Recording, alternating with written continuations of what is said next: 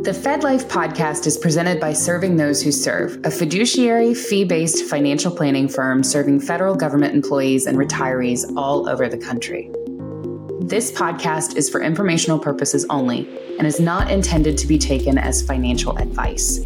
All listeners should consult their personal advisors before taking any action. The opinions expressed by our hosts are their own and do not reflect the views, policies, or position of either Raymond James or Serving Those Who Serve. Hello and welcome everyone to this episode of the Fed Life Podcast. I am your host, Dan Sipe. Additionally, I'm the branch manager here at Serving the Serve and Lee Sipe and Associates. And I want to begin as I always do by saying thank you. Thank you for taking time to listen and thank, uh, thank you for your service to the country, to the government, to me, to everyone. You do not hear that enough. You will always hear it here. And the other thing you will always hear on the Fed Life podcast is the guru, Ed Zurndorfer. He is back with us once again as part of that ongoing mission to reach, teach, and serve you, the career civilian Fed. At the outset, I need to say the opinions of our guest Ed Zurndorfer are not the opinions of Raymond James or Serving Who Serve, and that this podcast is presented for information only and is not intended to be taken as advice. All listeners should consult their personal advisors before taking any action. If you don't have a personal advisor, hit us up at stwserve.com. We will help you any way we can. Uh, once again, we're following Ed's FedZone articles to give us one more way to reach and teach. So if you're an, an audio or a video learner, this is a great place for you. The articles are uh, in the FedZone at fed-zone.com. They're dynamite. You should read them. So, Ed, we're talking open season again, and you have some key ideas for feds to consider. Your first article talks about enrollment types and tax savings with the FEHB program. So, you begin with the three types. Why don't you take us through those? Okay, the the FEHB program, the Federal Employee Health Insurance Health Benefits Program. There's also the Federal Employee Dental Insurance Program. They offer some um, uh, tax savings for federal employees, both federal and state tax savings. I'd like to review a few of those, the ones I mentioned in the, col- in the column. And the first tax savings or tax benefit, I should say, that that that that employees as well as retirees enjoy is the fact that the federal government contributes on average 72 to 75 percent of the premium costs, no matter which plan an employee or retiree is enrolled in, no matter what type of coverage, self only, self plus one, self and family. The federal government pays on average 72 to 70, 75% of the premiums for that particular health insurance plan. Sure. That contribution by the federal government is not a taxable, it's not taxable. It's a tax freebie. It's a tax freebie. When your employer pays part of your health insurance premiums, no matter which employer. It could be the federal government. It could be a private employer. Any contributions that the employer makes towards the cost, towards the premium cost, is not considered to be taxable income. It doesn't show up on the an employee's W two W two as a taxable item. Certain benefits that the employer pays on behalf of the employee are taxable, but health insurance premiums is not one of them. The second tax benefit that employees, but not retirees, enjoy is the fact that the premiums that they pay, the other, in the case of the federal employee health insurance, the other 25 to 28 percent um, of the premiums that they pay for a particular health insurance plan that they're enrolled in is deducted from their gross salary before all taxes. Before all taxes. Let's do an example to help help illustrate. Let's say a an employee his gross salary for the year is $100,000. Make it nice and easy. And in their particular health insurance plan that they're enrolled in, let's say the annual premiums that they pay um, total $3,000 a year. So the $3,000, Dan, is deducted from the $100,000. So now the employee's taxable salary has been reduced down to $97,000 because the $3,000, as I said, is deducted from the gross salary before all taxes. That includes federal income taxes, before federal income taxes are withheld, state income taxes, social security taxes also, and Medicare Part A. If you look on a W 2, a standard W 2 form, there are three boxes that employees should uh, note. One is box one, taxable wages. So, my example here, the taxable wages are $97,000. Uh-huh. Box three, Dan, is something called Social Security wages. Social Security wages. Um, so in this case here, the Social Security wages are also reduced to $97,000 because it was taken out, the, the, the, premiums were deducted before any Social Security, the FICA tax was applied. And sure. finally, box five, Medicare wages um, are also reduced down to $97,000 because, because the premiums are deducted before any Medicare hospital insurance tax, which is I think 1.45% of the employee's wages. So that is a benefit for employees only. Retirees do never have their premiums deducted, the other the 25 to 28% of premiums they're paying um, from their pre-tax annuity. It's always always deducted after their after annuity is subject to federal and state income taxes. And this is not an OPM rule. This is an IRS rule. Gotcha. The Internal Revenue Code does not allow uh, retirees to have their premiums deducted from their pensions on a pre-tax basis. It's always deducted on an after-tax basis. So that is item number two. And the third item is that if employees only, again, participate in the healthcare flexible spending accounts. We're going to be talking, I know we'll be talking more about that later, but federal employees have the opportunity to contribute money to a healthcare F, a flexible spending account in which the money coming out of the healthcare FSA can be used to pay for out of pocket medical, dental, and vision expenses. When I say expenses, I'm talking about things that the insurance doesn't pay or deductibles co-insurance, co-payments, the money that goes into that healthcare FSA, and for 2024, it's been raised to 31, uh, $3,150, I believe, goes is deducted from the employee's gross salary, once again, before all taxes, federal, state, social security, Medicare Part A. So gotcha. here's the here's the benefit. The fact that money going into the healthcare FSA is coming from pre-tax dollars and when the money comes out of the healthcare FSA, it's not taxable. So there's a real benefit here. So those gotcha. are the three items. Gotcha. And and also in your article you talk about there's sort of three different ways that people can be enrolled, you know, as themselves only, as family, that type of thing. Why don't you talk about those as well?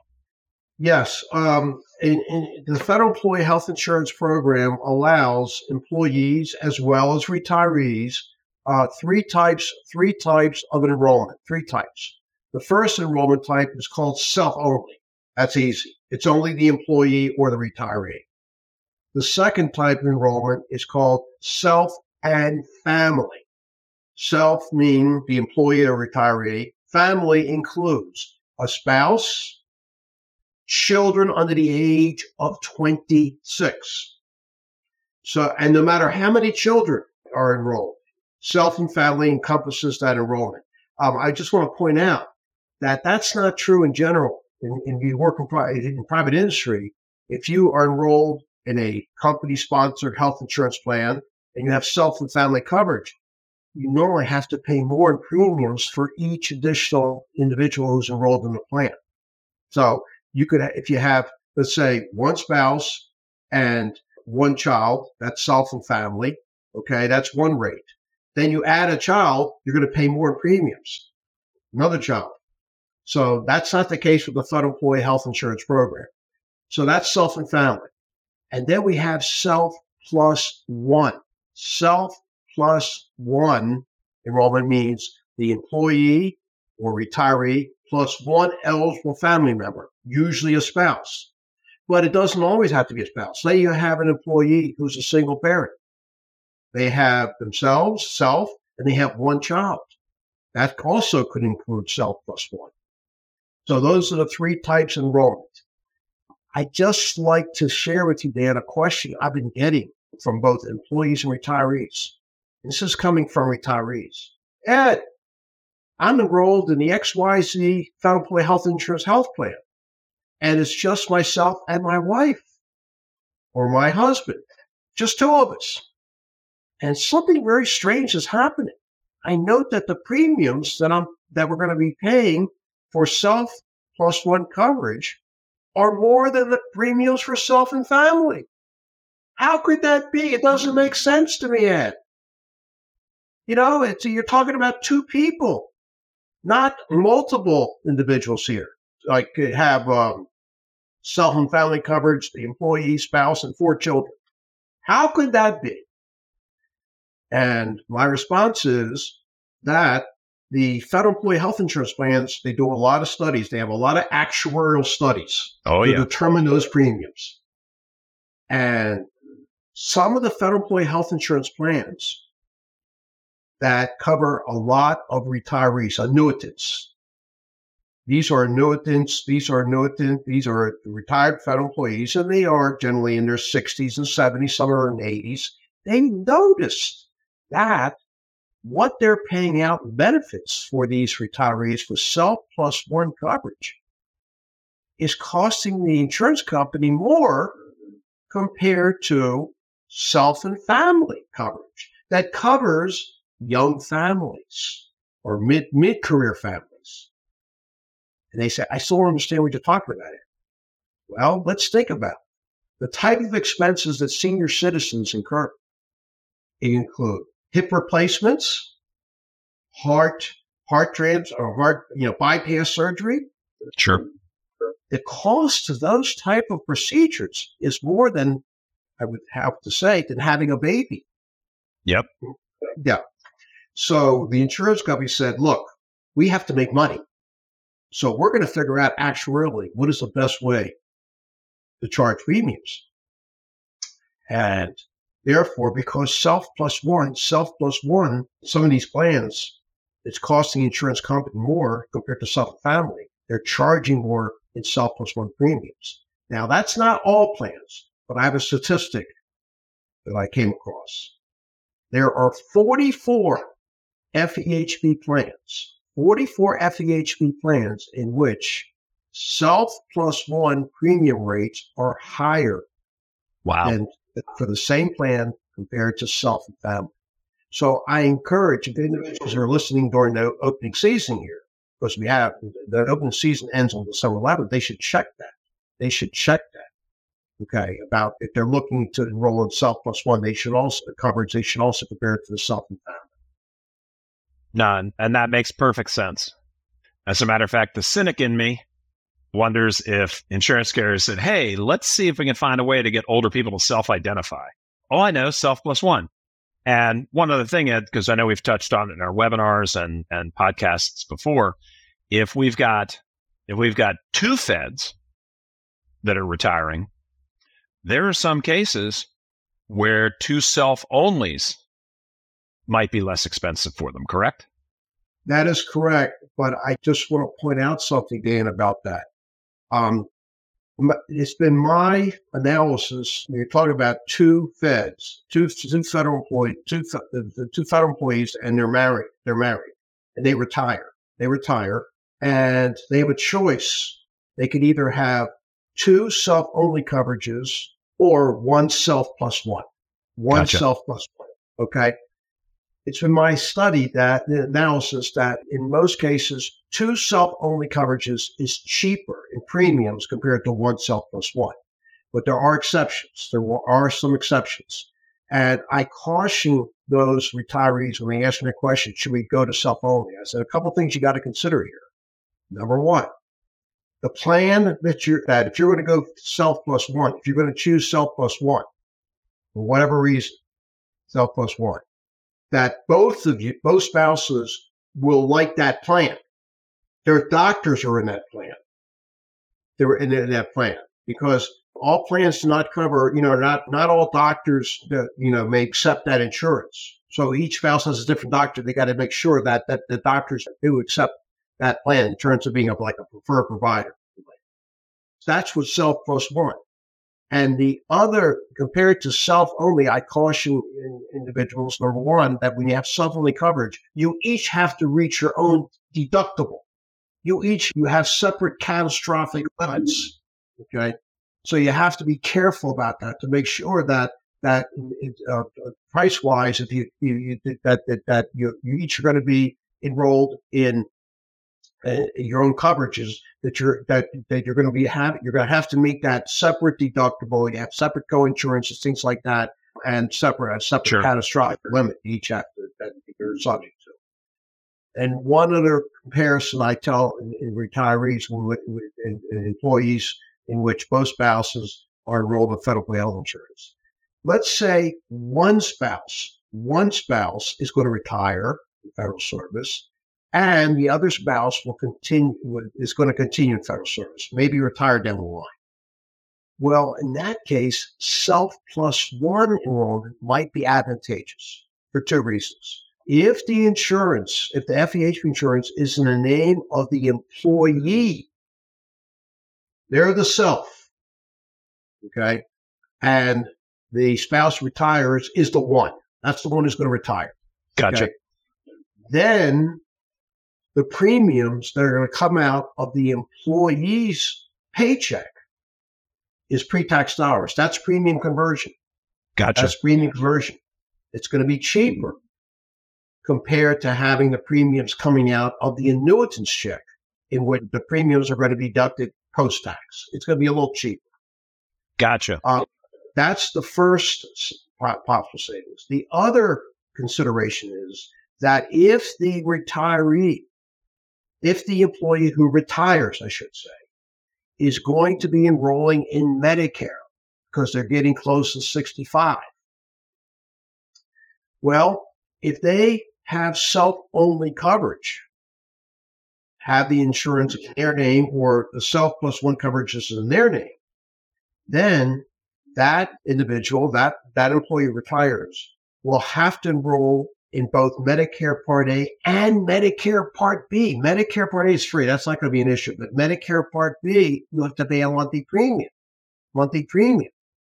So here you're paying the self plus one coverage premiums, and the annuitant's paying that on a tax basis. Okay. And they're going to have to enroll in Medicare Part B. Whereas if the coverage of self plus one was an employee's name, when we said premiums are being, being deducted pre-tax from the salary. Sure. And the the, the, the spouse who retires, when they reach age 65, they would not have to enroll in Medicare Part B because they're covered by the by their mm-hmm. spouse's uh, FEHB insurance and by sure. and, and they would not be required to sign up for Medicare Part B because they're still under a plan in which the spouse is still working. The, then the, the spouse, the, then the only, then when would the spouse who is retired have to sign for Part B? Once the, employ, the employee spouse retires. And then they have a special, it's called a special um, enrollment period, the SEP. They have an eight month period to sign up without penalty because that could save some dollars too. Gotcha. And actually, that's a great segue, Ed, because your final section, your article talks about premium conversion. And remember, folks, that's your ability to pay, make your FHB premiums pre tax. But you indicate some reasons why somebody might not want to do that, which I'm pretty sure our feds uh, don't normally consider. And what are those points? Okay, there are three reasons why an employee may want to consider not participating in premium conversion. If an employee doesn't make any election, they're automatically subject to the premium conversion. But they can opt out of premium conversion during when? The open season. During the open season. And here are three possible reasons an employee may want to opt out of um, um, uh, premium conversion. The first reason is called flexibility. What do I mean by flexibility? Those employees who, who drop who do not or not enroll in premium conversion would be allowed to drop they get out of the federal employee health insurance in the middle of the year for whatever reason they want to get out. I didn't say suspend their FEH insurance. I'm talking about they want to get out of the program. Normally, you can only do that during an open season. Gotcha. Okay. That would be one reason. Another reason regarding not electing premium convert, not participating in the premium conversion is you can change your enrollment. You can change your enrollment. What do I mean by changing enrollment? This is not a life event. Somebody decides, oh, um, I have self and family coverage. I want to switch to self plus one, self plus one. Normally, you can only do that if there is a life event, life event. Okay. But if you don't have, you're not a participating pre-conversion, you can do that anytime during the year, during the year. Okay. Gotcha. Um, keep in mind again that we said that with most plans, self plus one um, coverage is cheaper than self and family. The premiums are cheaper compared to premiums for self and family. So then, the employee decides, well, I want to go to self plus one then. Unless there's a life event, they couldn't do that if they're participating in premium conversion. All right, that's the first reason. Sure. And the second reason is not a major reason. It involves the effect of participating in premium conversion. How will that affect your future Social Security benefits? Okay. Remember what we said earlier that when you participate in premium conversion, the premiums that you pay for federal employee health insurance are deducted from your gross salary before all taxes, federal state income taxes, and Social Security and Medicare Part A payroll taxes. Gotcha. I'm not having those premiums subject to that you're paying, subject to FICA tax, it will reduce your future Social Security benefits. Because what are Social Security benefits, retirement benefits based on? Your highest 35 years of Social Security earnings. Whatever you earned in your 35 years of working, you never, you know, or, or more. Social Security, when they compute your Social Security retirement benefits, they're looking at the 35 highest years of Social Security earnings. Box three on your W 2 on your W two. By it by this fact that by the fact that the Social Security that the premiums are being deducted before Social Security taxes, it's going to reduce your Social Security. How much effect will it have? Then it's not going to be much. It's not going to be much. I did a little. I did a study a couple years ago showing with the savings that you're getting by participating in premium conversion, if you take that amount of savings and put into a passbook savings account. we know interest rates are low, or a money market account. You could over and invest it over the years. You could overcome the reduction in your Social Security retirement benefit. But some people feel differently. Ah, no, I want to get the maximum Social Security, so I want to make sure. Okay, so you have a choice. Have gotcha. A choice. Okay. And the third reason, and this is probably more, this is probably the most most important one when an individual participates in premium conversion, an employee participates in premium conversion, um, the premiums that they're paying are, like say, are coming bef- uh, coming for all taxes. They're getting a tax break. They're getting a federal and state income tax tax break. Sure. When they file their income taxes every year, and they, if they itemize, if they itemize, they file Schedule A. One of the one of the itemized deductions is medical and dental expenses. Medical and dental expenses. Sure. So, in order to deduct medical and dental expenses, the out of pocket costs that you have for medical, dental, vision expenses, that includes deductibles, co insurance, co payments, things the insurance doesn't pay for, have to exceed seven and a half percent of one's adjusted gross income. And I hope on God's good earth, no one ever has to deduct medical expenses. You don't want to do that. For example, here you have, let's say, a, an adjusted gross income of $100,000 in order to deduct any expenses of medical, dental, vision expenses, you have to exceed, you have to have to pay out of pocket more than seventy five hundred dollars. That's a lot of money. Either you don't have good insurance, or your your or your family, you and your family are incurring big expenses. It is possible that a federal employee in a particular year may incur a lot of medical, dental, and vision expenses. Okay, you know, they, they, they're going to have a lot of, you know, surgeries, things like that, particularly dental, orthodontics, things like that. You know, they pay a lot of pocket. Dental insurance doesn't pay for everything. There's usually a limit what they're going to pay for.